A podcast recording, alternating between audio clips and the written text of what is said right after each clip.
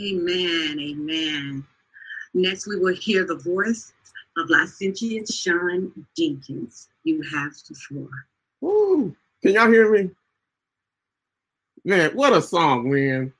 Did y'all hear the lyrics? Earth has no sorrows that heaven cannot heal. Boy, we're about to praise the Lord today. That literally ties in with what I'm going to be speaking about today. So I got a few questions for you guys. How many people on this call would say that they are an original, right? How many people on this call would say that they do not copy anyone or anything? You see, I'm a perfectionist. So when I study scripture, when I meditate on God's word, I read a whole lot of commentary. I listen to a whole lot of sermons, right? And you know what I tend to do? I tend to copy what other people are saying. I tend to copy what other people do, and I tend to copy what I see. Right? Am I the only one that does that? And I do that because I fear being myself, right? And I fear that if I'm being my, if I be who I am, that it's not going to be good enough. And then I also feel like, and my biggest fear is is not saying things the right way or adequately enough, like some of these preachers be doing, right? So I just want things to go perfect for this call. Obviously, I want to be used by God mightily. I want to, Him to change and transform lives. Right? I want the Holy Spirit to be felt and be moving every single time I open my mouth, any and everywhere I find myself, but especially when I preach. Right? So how can God have His way if I'm not being myself? You know, how can God have His way if I'm being a copy, being like somebody else? Right? How can God have His way if I'm trying to preach? like other people? How can God effectively minister if I only try to if I'm only trying to mimic what I've seen and heard? Right. So in Psalms 148, uh, thank you for the worship leader reading that because that really saves me on my time limit. Thank you so much. I, I hate time limits, but anyways, so this is one of the many lessons I learned from Psalms 148, and what we'll be focusing in on on this sermonette today. So today, I'm finally going to be myself. I'm finally going to let the Lord use me. And this message comes straight from the Holy Spirit for me to use. So I pray that it blesses everybody. So the title of my lesson, guys, I know the people critiquing me are waiting for this. The title of my lesson. All right, title, all right. Get it. Praise God in the way He created you specifically to praise Him, right? Praise God in the way that He created you to specifically praise Him. So, one of the things that bugs me when people give a sermonette is I feel like most people especially with a call with preachers, like we just analyze stuff differently, right? I'm not the only one that does it. I know I'm not. So a lot of times we don't really listen, right? So I'm, I'm asking you guys to pay attention. A lot of times we're planting seeds on thorns and rocky ground.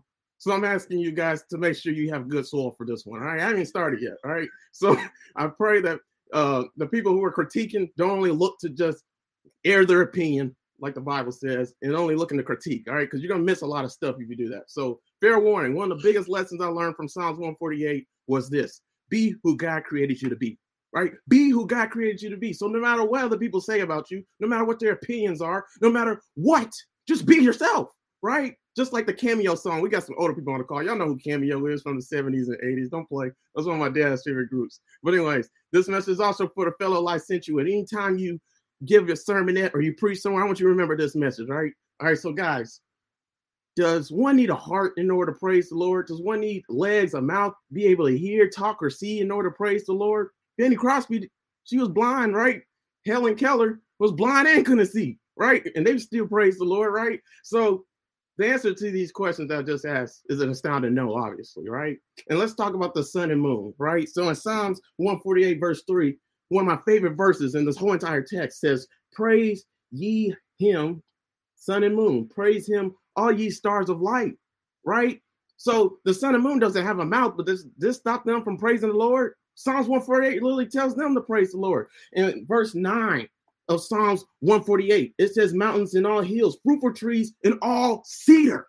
Oh man, the mountains and hills, can they sing? Do they have a mouth? It says that they praise the Lord. Can they burst? the trees? They don't have hands to clap, but does that stop them from praising the Lord? Do they need hands to clap like us and be human in order to praise the Lord? Let's talk about the rest of Psalms 148, guys. I wish I could say way more, but I only got 10 minutes. You, you can go to my YouTube channel and see way more on this. I talked a lot about this. So, anyways, does one need to be a king of the earth? That's what verse 11 says of Psalm 148, verse 11 kings of the earth and all people, princes, and all judges of the earth. Does one need to be a king in order to praise the Lord? Does one need to be president or the pope in order to praise the Lord? Does one need to be a person in order to praise the Lord? We literally read that in Psalms 148. It ain't just people praising the Lord, guys. Matter of fact, people were the last people spoken of in Psalms 148 in the whole creation story. Psalms 148 is a reflection in a, a collection and resembles the creation story uh, of Genesis 1. It's repeating it and it starts at the top down. So in leadership, with the preachers and the people in the pulpit. It starts with you. It starts in the pulpit. Praise starts at the top. Okay, I'm I'm losing my. I don't need to go there. But anyways, let's talk deep. Let's go deeper in verse 11. What it's basically saying is you don't need to be rich, you don't need to be a celebrity, you don't need to be well known, you don't need to be popular or liked by the world, you don't need to be a Pharisee. So the highest of the highest, the, the most prestigious and the holy rollers in order to praise the Lord. You know how some people like to divide, you know, you guys get what I'm saying. Verse 12, let's read that one. Both young men and maidens, old men and children, they must praise the Lord. So, you know, women were discriminated in this time period, right? In the Bible, we know that. I can't believe they would ever do that to a wonderful woman, man. Women are awesome. But, anyways, maidens, young, virgins, old. What is that talking about? Let's go deeper. It's talking about the neglected, the unknown, the lowly, the poor, the obscure, the inferior, the people who are looked at as ordinary, unspectacular, and unlikable. These people must praise the Lord.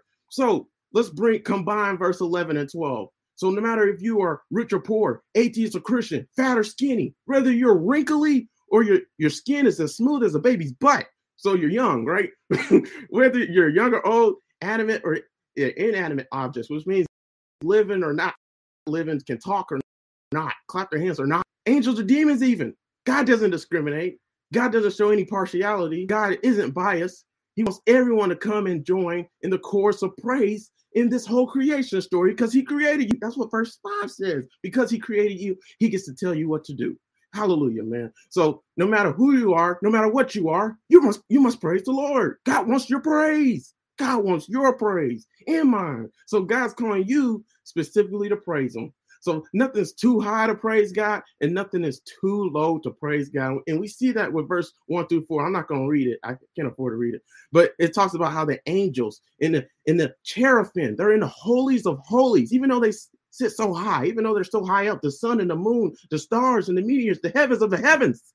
No matter who you are, no matter how high you sit, you must praise the Lord right? Did you guys come ready to praise the Lord today? No, we're about to praise the Lord, man. I ain't got to it yet. So nothing is too lowly to praise the Lord. That's what it says in verse 7 and 10. That's what we talked about with the young men, woman and the orphans and the maidens. So these people were unwanted in that time period. Orphans, are you kidding me? In that time period, yes. So worms, worms are called to praise of God. This is what it says in verse 10 when it says creeping things, creeping things on the earth must praise the Lord. So stars that are undiscovered. So even though you're undiscovered, even though you're not seen, that was another sermon that I was going to do. But you guys got to tune in my YouTube channel check that one out. But stars, even though they're undiscovered, sea creatures, even though we don't know half of them. Did you know that 95% of space we don't men have, have we haven't discovered yet? Did you know that 80% of the sea we haven't discovered yet? So that means there's fishes and there's stars we don't know. There's planets that we don't know. But does this stop them from praising the Lord? So do you feel unnoticed? Do you feel unseen? Keep on praising him because God sees you. Can I get an amen? Boy, we preaching now. So nothing is exempt in all creation from praising the Lord. Nothing's too good to praise the Lord, and nothing is too inferior to praise the Lord. So let's use animals as an example. In verse 10, so I pointed out verse 10, but I didn't read it. So beasts and all cattle, creeping things, and flying fowl. Flying fowl means eagles, pigeons, all, all things that can fly, right? So even animals are doing what God created them to do. That's how they praise the Lord. So how does the sun, the moon, the stars, ducks, termites, pigeons, sharks, fish, ants, the sky, pigs, cows, you name it. How are all of them praising the Lord? How are all of them glorifying God? Here's here's how they do it by doing what God created them to do. This is the whole point of the of my sermon today. So these creatures do not need to be you in order to praise God, right? So praise God in a way that He made you specifically to praise Him. It doesn't praise God if an eagle is able to fly, but yet it wants to wallow in the mud like a pig, right? That's stupid. God called an eagle to be able to fly. He called an eagle to be able to soar. He called an eagle to not be a pig, right? It's an eagle, right? So you're not called to fly. So you don't need to try to fly like an eagle, obviously. God made you to do something else. And that glorifies when you do what he called you and purposed you to specifically do. So, and then let's bring that even further. just because you're not the sun and moon, like we talked about with verse three. So, what is, let's go deeper with verse three. It's talking about if the sun is seen, the moon is seen, we see it, it's visible, it's public, it's prominent, it's unnoticeable. I mean, it's noticeable, right? And it's popular, right? Everybody knows the sun and moon, right? So just because you're not the sun and moon, just because you're not popular and widely known and all that stuff, doesn't mean you're not praising God.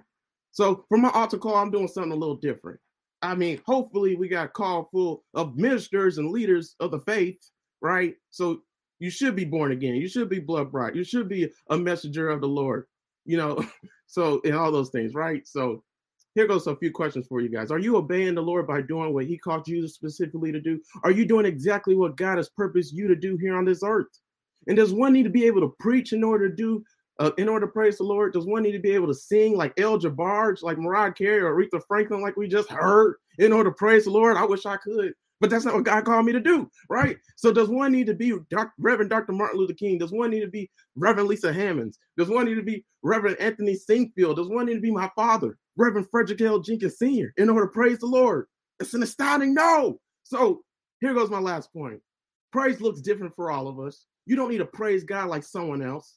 God wanted you to praise him in the way that he specifically made you to praise him.